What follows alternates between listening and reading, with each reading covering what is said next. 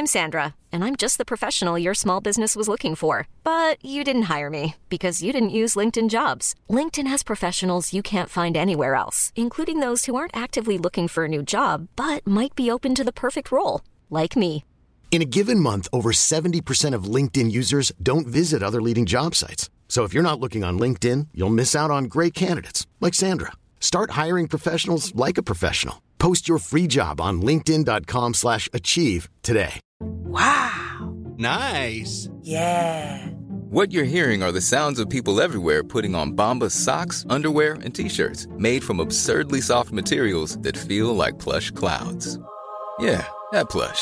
And the best part? For every item you purchase, Bombas donates another to someone facing homelessness. Bombas, big comfort for everyone. Go to bombas.com/ACAST and use code ACAST for 20% off your first purchase. That's bombas.com/ACAST, code ACAST.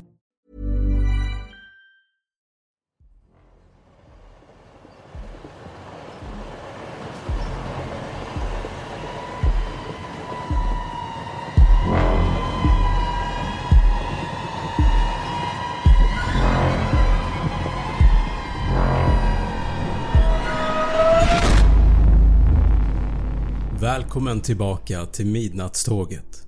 Det är en podcast om creepypastor och spökhistorier från internet. Vi alla känner till känslan av att ha tappat bort något. Vare sig det är en nyckel, en värdefull ägodel eller kanske till och med ett minne. Men att förlora sin hemstad, att upptäcka att platsen du växte upp på, där du hade dina första minnen, din första kärlek, din första sorg, plötsligt inte finns kvar på Google Maps eller någon annanstans på internet. I kvällens avsnitt dyker vi ner i berättelsen om en ung man som upplever precis det.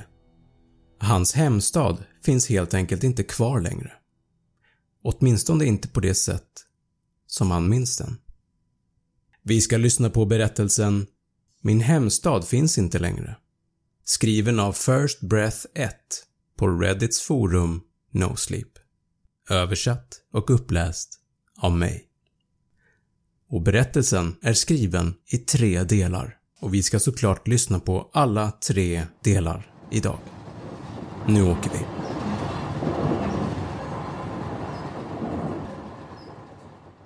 Första inlägget. Måndag den 20 september 2021. Jag har tillbringat den senaste timmen med att googla namnet på min hemstad. Men jag kan inte hitta något. Alla skolor, alla restauranger, borta. Till och med mina sociala medier verkar krångla.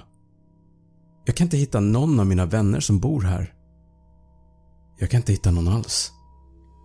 Jag börjar faktiskt bli lite orolig. Har någon någonsin upplevt något liknande? Tror du mig inte? Prova själv. Googla Skimmerby. Det finns inte. Testa Skimmerby grundskola. Det är också borta. Skimmerby gymnasium. Finns inte. Skimmerby simhall. Borta. Den här gamla förskolan, McDonald's som min mamma tog oss till när vi var små. Ja, ni förstår poängen. Allt är borta. Tusentals människor. Dussintals platser. Jag kan inte hitta information om någon. Det är som att vi har försvunnit. Jag kan inte ens nå polisstationen i Skimmerby. Jag önskar att det var det enda problemet. Idag vaknade jag och min familj av ett totalt strömavbrott. Varje hus på gatan har förlorat elen. Det brukar hända här ibland. Så ofta så att min äldre bror Marcus delade internet från sin telefon så att vi skulle kunna kolla Netflix på kvällarna. Just nu sitter vi bredvid dieselgeneratorn och försöker desperat förstå de senaste timmarna. Mina föräldrar är i panik. De säger ingenting. De berättar inte varför. Men vi har våra misstankar. Jag såg något i skogen igår kväll. Precis innan strömmen gick, när det fortfarande var mörkt ute, väckte Marcus mig och drog mig till sitt fönster. Han pekade nervöst på träden bakom vårt hus. Det regnade ute. Dimman gjorde det svårt för mina ögon att se.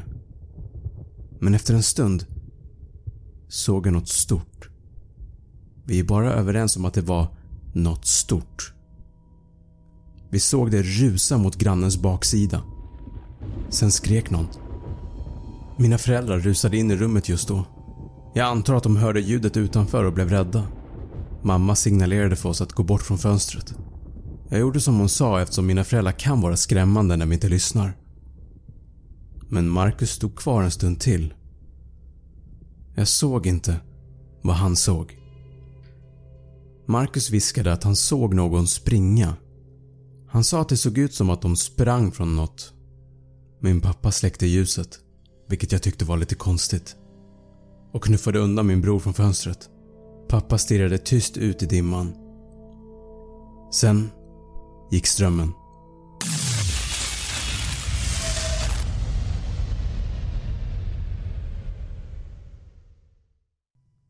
Mina föräldrar har betett sig mycket underligt sedan dess. Under dagen försökte mamma hålla oss i köket. Hon lagade frukost, lunch och middag över den öppna spisen. Hon tog även fram ett brädspel på eftermiddagen och vi spelade i några timmar. Hon frågade ständigt om skolan och fotbollen och något annat för att undvika att prata om den udda situationen vi var i. Vi försökte byta ämne. Försökte fråga henne vad som hände där utanför. Men det var lönlöst. Hon ignorerade bara våra frågor. Pappa hade en vild blick i sina ögon. Jag och Marcus kan inte minnas att vi sett honom så orolig. Han kollade ut från fönstret nästan varannan minut. Sen satt han sig ner för att kolla sin mobil. Sen tillbaka till fönstret. Sen tillbaka till mobilen. Som ett urverk. Varje gång han gjorde det så blev han mer upprörd och mer orolig än den förra gången. TV:n fungerade inte. Vårt internet var segt och tappade uppkopplingen hela tiden. Det fanns verkligen inget att göra, förutom att läsa en bok eller att spela ett tråkigt brädspel. Marcus föreslog att vi skulle gå en promenad före middagen. Jag trodde att mamma skulle få ett utbrott. "Ingen går ut", sa hon skarpt. "Det kan finnas elledningar på marken." Marcus fnös. "Elledningar? Lägg av med den där attityden", skällde hon. "Och håll fönstren stängda." Jag frågade varför, men hon bara stirrade på mig. Med dessa farligt rädda ögon som gjorde mig obekväm. Det såg ut som att hon ville berätta något. Men pappa svarade istället. Jag visste inte ens om att han lyssnade. "Ingen går ut." Jag återvände till min bok utan att invända. Jag hittade en av min mammas gamla Stephen King-samlingar. Tiden gick lite snabbare medan jag läste. Väggarna i mitt hus började försvinna. Och det dröjde inte länge innan min fantasi försvann nerför trappan i berättelsen och dök djupare in i mörkret för varje steg. Någon knackade på dörren. Klockan var runt 10 på kvällen. Efter en hel dag av oändlig tristess trodde jag att det här skulle vara våran räddning. Kanske en reparatör, kanske en granne, eller kanske min vän från längre ner på gatan, som hade lyckats övertyga sin mamma om att korsa minfältet av påhittade elledningar som låg där. Jag reste mig från min stol för att öppna dörren. Pappa kom rusande genom rummet för att stoppa mig. Jag tror inte jag någonsin sett honom springa förut. Han la sin hand över min mun. Jag försökte protestera, men han klämde om min arm. Han såg inte arg ut. Han såg rädd ut. Det blev tyst ute. Som om någon lyssnade. Ett finger över hans läppar sa åt mig att vara tyst. Jag tittade på min mamma och såg att hon gjorde samma sak åt min bror. Han såg ut som han ville gråta. Knackandet återupptogs. Takten var behaglig till en början. Din typiska formella men vänliga knackning. Knack, knack, knack. Sen en paus. Och sen knack, knack, knack. Jag var lite förvirrad. Varför är de så rädda? Varför skulle en inbrottstjuv knacka? Jag trodde att det kunde vara någon som kunde berätta för oss vad som pågick. Och det irriterade mig att mina föräldrar var paranoida, så jag fick idén om att säga något ändå. Inte min bästa tanke. Pappa grep tag om mig och tryckte upp mig mot väggen. Hans svettiga hand tryckt mot min mun. Han höll ett finger över sina läppar och rörde sig inte ur fläcken. Knackandet fortsatte och blev värre. Min bror Marcus jämrade sig i hörnet. Gångjärnen i dörren knarrade av trycket från knackningarna. Pappa stoppade handen i fickan. Jag visste att han hade en kniv där. Jag hade sett den förut. Och lika snart som det började så slutade knackandet. Huset blev tyst igen. Pappa släppte taget om mig. Det har gått timmar sedan den som knackade lämnade. Mamma och pappa pratar fortfarande inte med oss. Mamma sover på soffan. Pappa sitter framför dörren med ett gevär över knäna. Kan någon, vem som helst, snälla berätta för oss vad fan som händer i Skimmerby? Jag kan fortfarande inte hitta något online. Vi är tillgängliga genom meddelanden och kommentarer så länge vår uppkoppling håller. Jag tror inte jag kommer sova mycket i natt. Det är för tyst.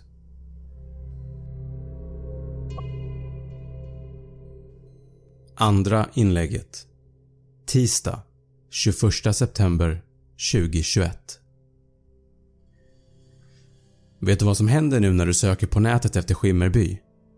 Mitt förra inlägg dyker upp. Jag är inte säker på hur jag ska beskriva den känslan. Vi är en stad av hundratals, om inte tusentals människor. Var och en med sina egna historier och bekymmer. Du hör bara en av dem nu. Jag kan inte förstå hur vårt digitala fotavtryck kunde försvinna över en natt. Men här är vi. Dag 2 i en försvunnen stad. Jag sov inte mycket i natt. Marcus spenderade det mesta av natten klistrad vid vårt sovrumsfönster. Han väckte mig då och då. Ibland såg han ljusblixtar på avstånd. Ibland såg han rörelse bland träden. Men för det mesta såg vi dimma. Täta lager av den sänkte sig över vårt hus som ett täcke. Det slutade också aldrig att regna. Kraftiga vindbyar slog hårt nog mot huset för att få oss att hoppa till. Men de mest obekväma delarna av den föregående natten var perioderna av fullständig och total tystnad. Något med den tystnaden kan verkligen göra en galen. I vilken förort som helst finns det 1 miljon bakgrundsbrus samtidigt. Även under en storm. Även på natten. Fåglar borde kvittra. Bilmotorer eller motorcyklar eller luftkonditioneringar. Någonting borde låta. Men vi hörde ingenting av det. Inte ett enda ljud. Förutom våra egna. Jag kunde inte sluta tänka på grannarnas hundar. Borde inte de skälla? Det fanns ju en småskällande liten hund som hette Cesar, som aldrig missade en bra chans att väcka dig på morgonen för att jaga en skrämd ekorre eller en kanin. Hann våra grannar ens ta in sina hundar? Hände det något annat med dem? Vad fan hände med Cesar? Marcus väckte mig för sista gången runt 5 på morgonen. Jag försökte ignorera honom, men han bara fortsatte att peta på mig. Jag hörde något på gatan, viskade han. Kom, vi går. Jag frågade honom vad han hörde. Klickande, sa han. Han reste sig och gick mot vardagsrummet utan att säga något. Jag ville inte gå. Jag var redan tillräckligt skärrad. Jag behövde inte och ville verkligen inte lägga till ytterligare ett skruvat lager till den här situationen. Ibland är total okunnighet det bästa tillvägagångssättet. Men jag fick en magkänsla om att det här inte var något som borde missas. Och jag ville inte att Marcus skulle vara där ensam, så jag följde efter honom. Korridoren som ledde till vardagsrummet ledde förbi mina föräldrars sovrum. Vi såg mamma snarka mjukt i sin säng. Ett baseballträ stod lutat mot hennes nattduksbord. Och hennes mobiltelefon låg där bredvid. Vi smög längs det knarrande trägolvet och kom fram till ingången till köket. Klickandet blev tydligare.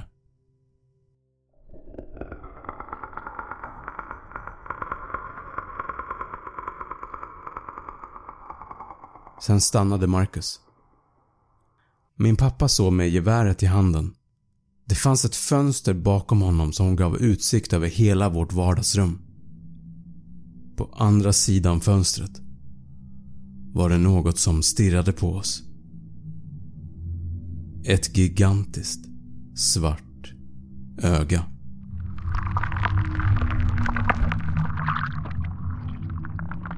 Vi frös till. Ögat sökte fram och tillbaka genom rummet. Vi stod helt synliga. Vi bara stod där i köket som ett par idioter. Men av någon anledning tycktes ögat inte lägga märke till oss. Min pappa måste ha undermedvetet känt av spänningen i luften. Han rörde sig och vände sig om. När han gjorde det, tack och lov, så fångade vi varandras blickar. Jag höll ett finger mot mina läppar. Han förstod direkt. Han tog ett hårdare tag om geväret. Ögat reagerade på rörelsen av geväret och i ett snabbt ryck försvann det ut från fönstret och lämnade en virvel av löv och fotsteg bakom sig.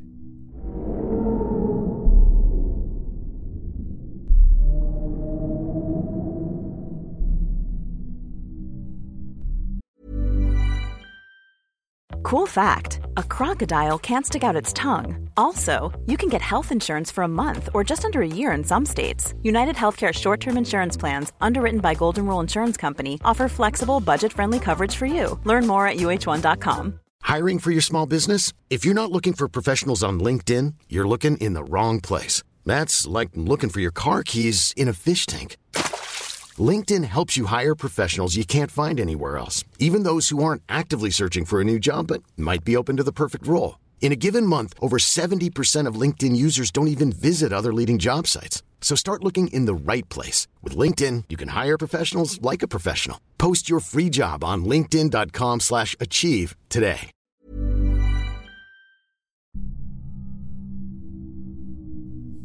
Luften gick ur mina lungor. Något stort gick upp för trappstegen ute på vår altan.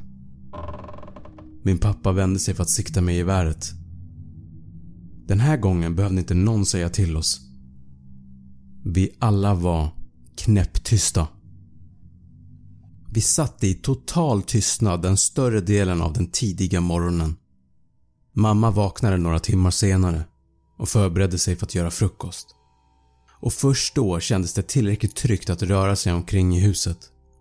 Ingen berättade för henne vad som hade hänt. Jag tyckte inte vi behövde göra det. Pappa skulle definitivt inte göra det. När jag tittade på honom fick jag känslan av att han skulle föredra att inte prata om det överhuvudtaget. Marcus återvände till sin plats vid fönstret. Pappa försvann ner i källaren för att hämta ytterligare en låda med ammunition till sitt vapen.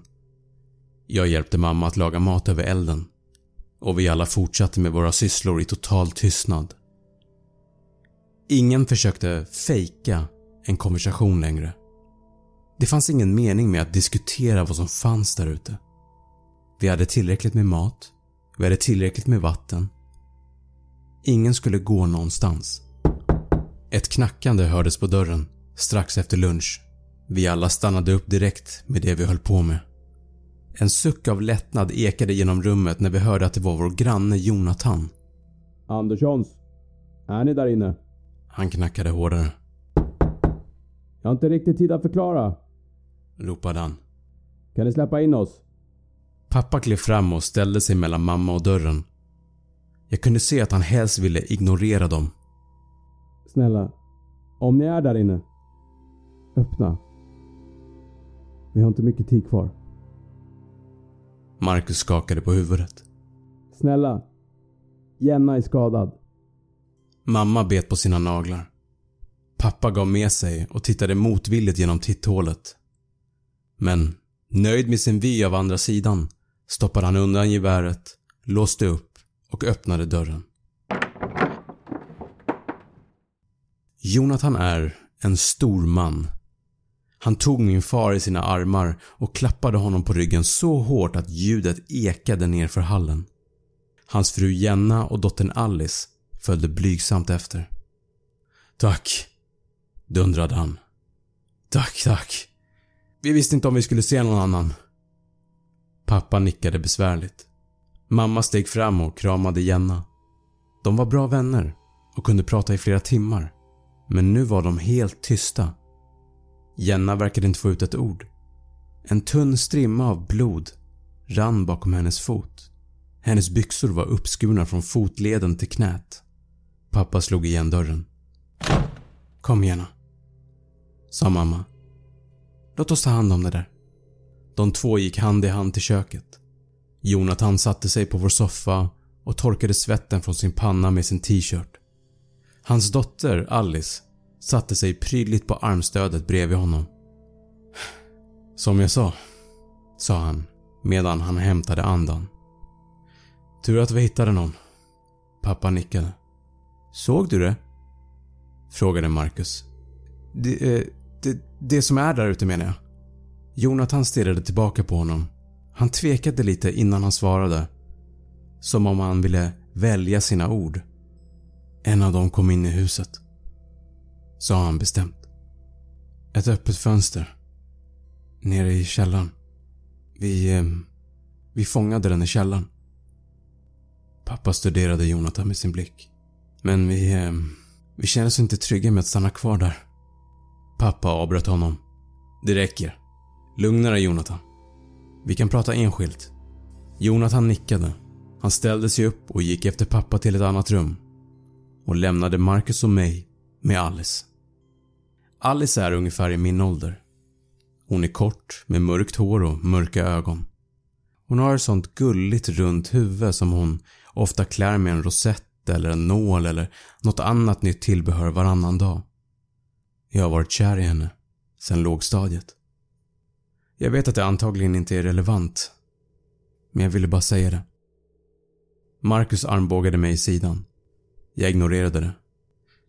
Så, såg du något? Frågade jag. Alltså, såg du något där ute? Hon skakade på huvudet. Men hur ser det ut där ute? Frågade Marcus.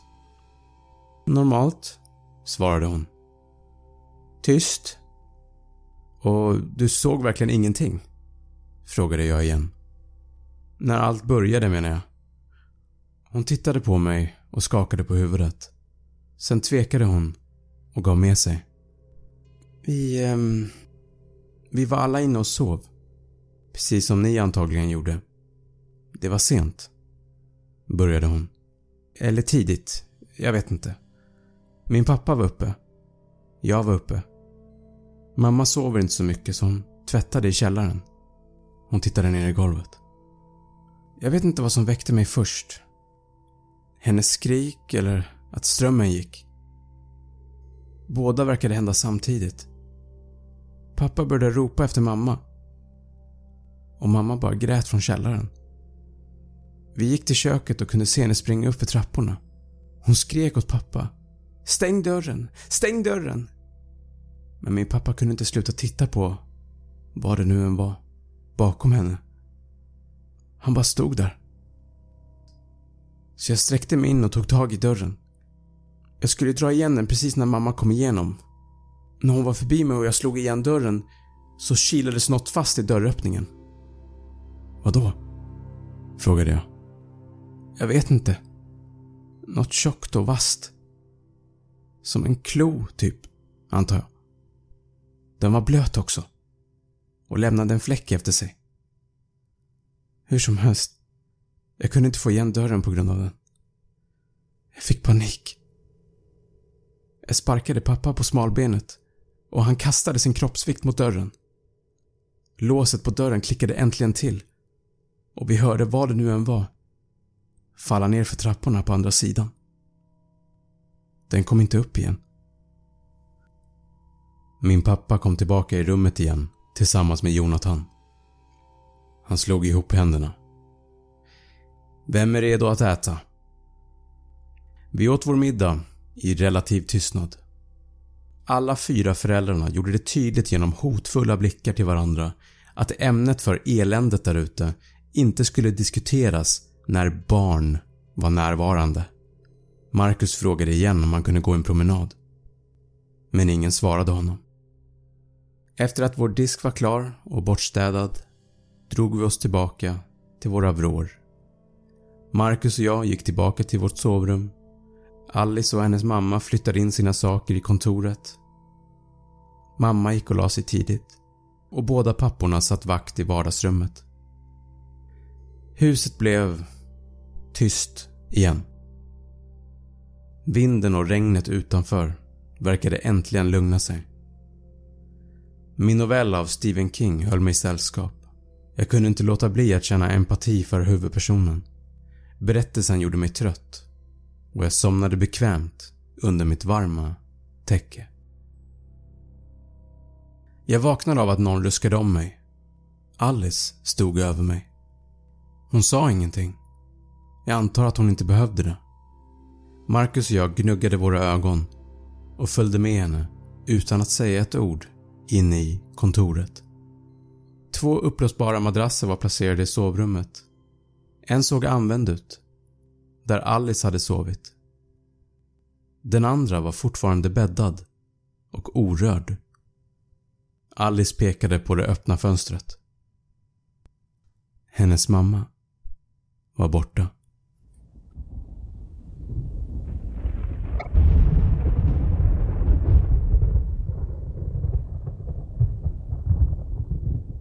Tredje inlägget.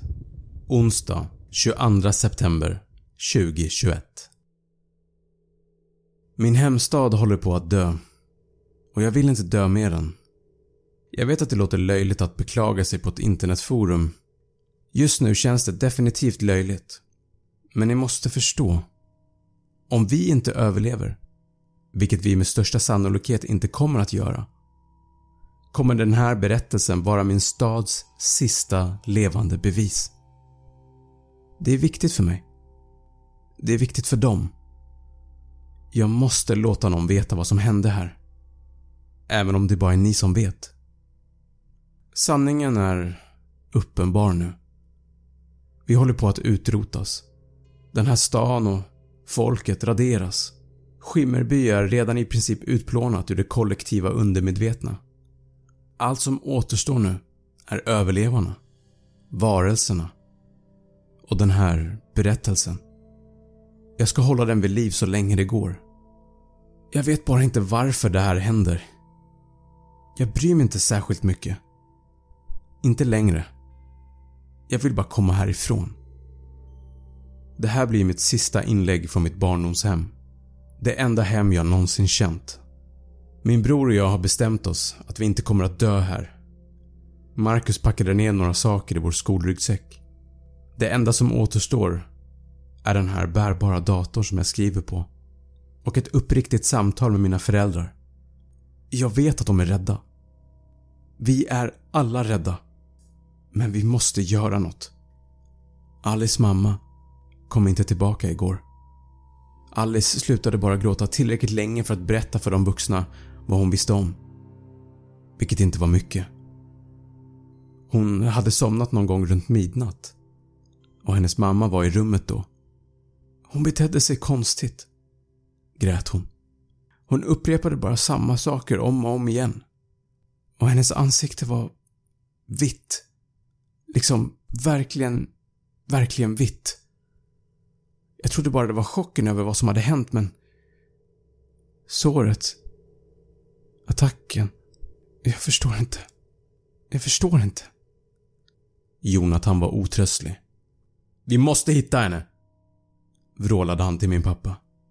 Jag, du och pojkarna. Alice kan också komma om hon orkar. Vi har vapen, eller hur? Du har ju en hel arsenal här.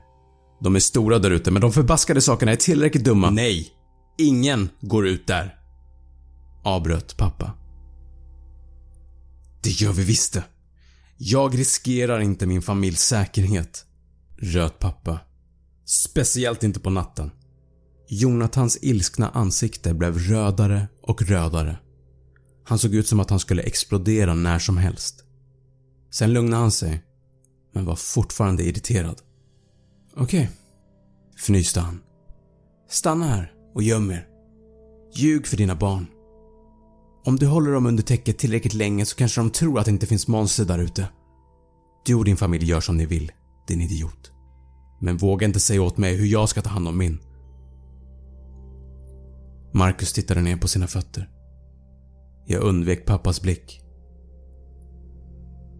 Alice, kom, sa Jonathan. Ta med dina saker. Vänta, sa pappa till dem. Ta det lugnt. Vi stannar inte här, sa Jonathan. Du kommer inte att övertala mig att överge min fru där ute. Du känner mig bättre än så. Pappa räckte över en pistol till honom. Ta den här. Vi har fler. Du kommer behöva den mer än vi. Jonathan nickade besvärat. Han tog pistolen och stoppade ner den i en alldeles för stor ficka i hans rock innan han vände sig om och gick mot dörren. Mamma mötte honom där med lite bröd och andra saker instoppade i en plastpåse. Det var inte mycket, men jag tror att hon kände att hon måste göra något. Och hon såg ut som att hon ville säga något mer. Men det gjorde hon inte. Alice gav mig en varm kram. Hon höll om mig längre än förväntat. Jag önskade verkligen att hon kunde stanna. Inte på grund av mina känslor för henne, men för att vi båda visste vad som skulle hända där ute. Det kändes som att allting bara hände så snabbt. Tack för att ni släppte in oss. Jonathan skakade hand med var och en av oss en sista gång. Pappa öppnade dörren åt honom. Utan ett ord gick de ner för trapporna på altanen. Alice vände sig om för att vinka. Sen vände hon sig tillbaka och de båda försvann in i den tjocka kvällsdimman.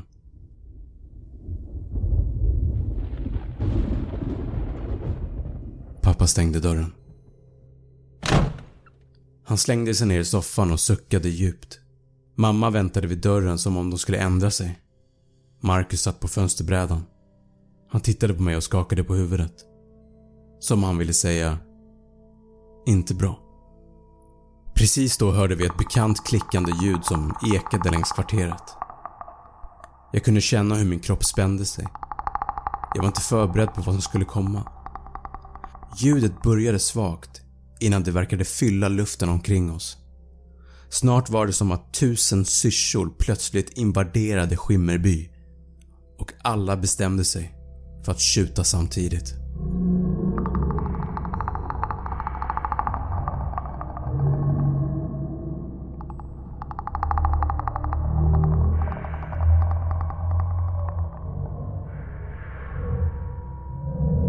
Det skärande ljudet var öronbedövande. Någon utanför skrek. Jag kunde inte avgöra om det var en man eller kvinna. Ljudet bröt ut ännu högre och verkade sluka rösten utanför. Pappa höll huvudet i sina händer. Mamma började gråta. Under klickandet, under skriken, hörde vi ett ord som blev tydligare och tydligare när det upprepade sig om och om igen i fjärran.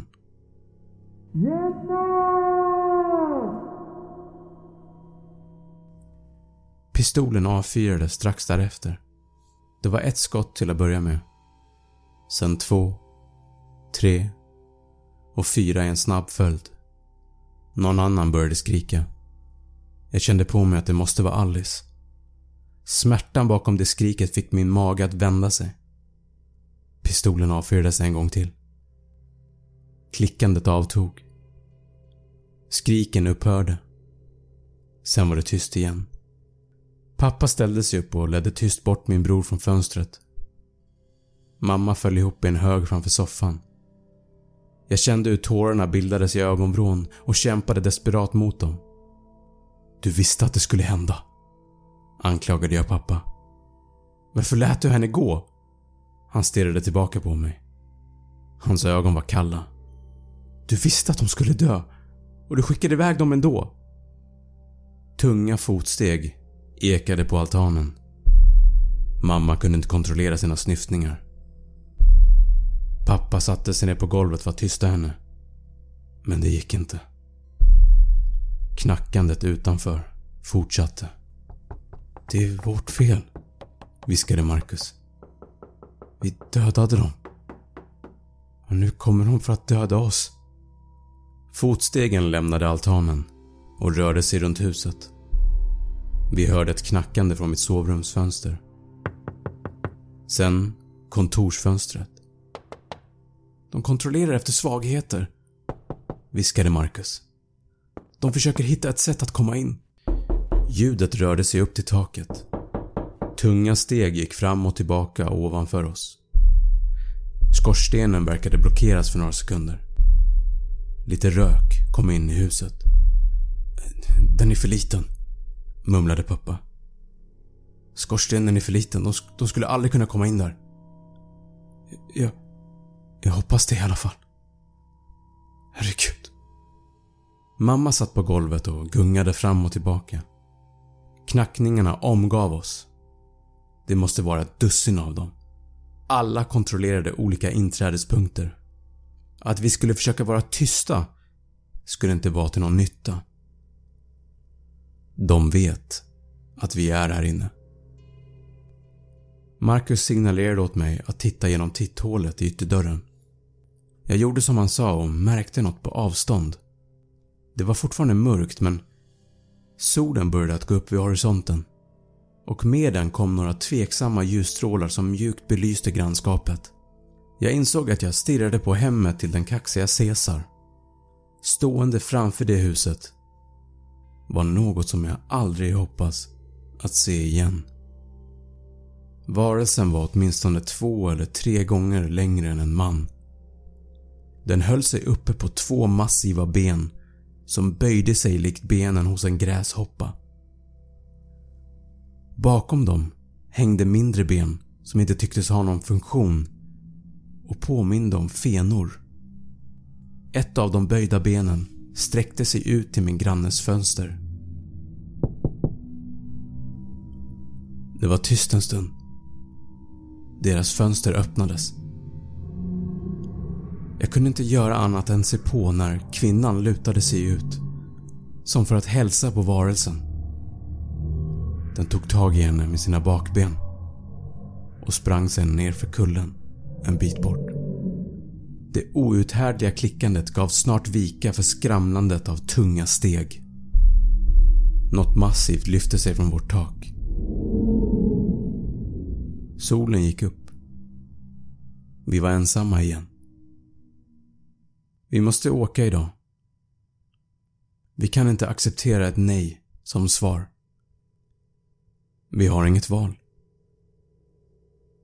De här varelserna vet att vi är här. De kommer att komma in ikväll.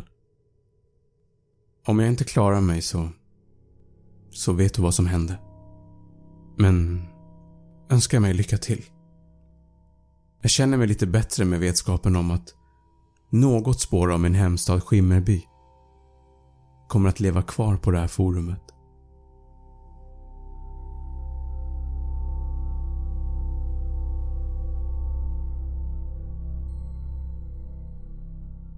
Det var Min hemstad finns inte längre, skriven av FirstBreath1 på Reddits forum No Sleep.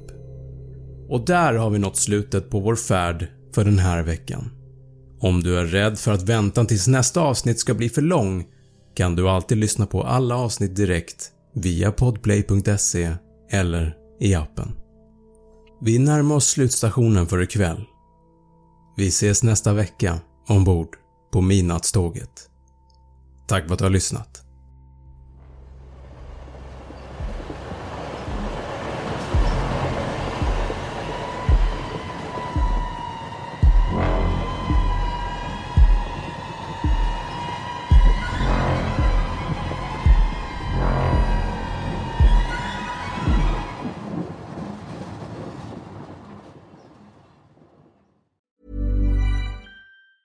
Hey, it's Danny Pellegrino from Everything Iconic.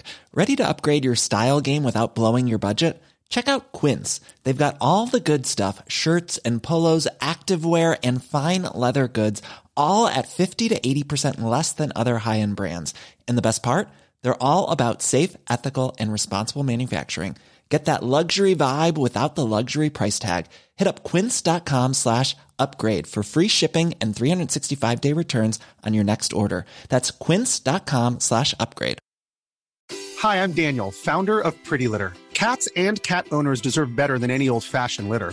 That's why I teamed up with scientists and veterinarians to create Pretty Litter. Its innovative crystal formula has superior odor control and weighs up to 80% less than clay litter. Pretty Litter even monitors health by changing colors to help detect early signs of potential illness. It's the world's smartest kitty litter. Go to prettylitter.com and use code ACAST for 20% off your first order and a free cat toy. Terms and conditions apply. See site for details.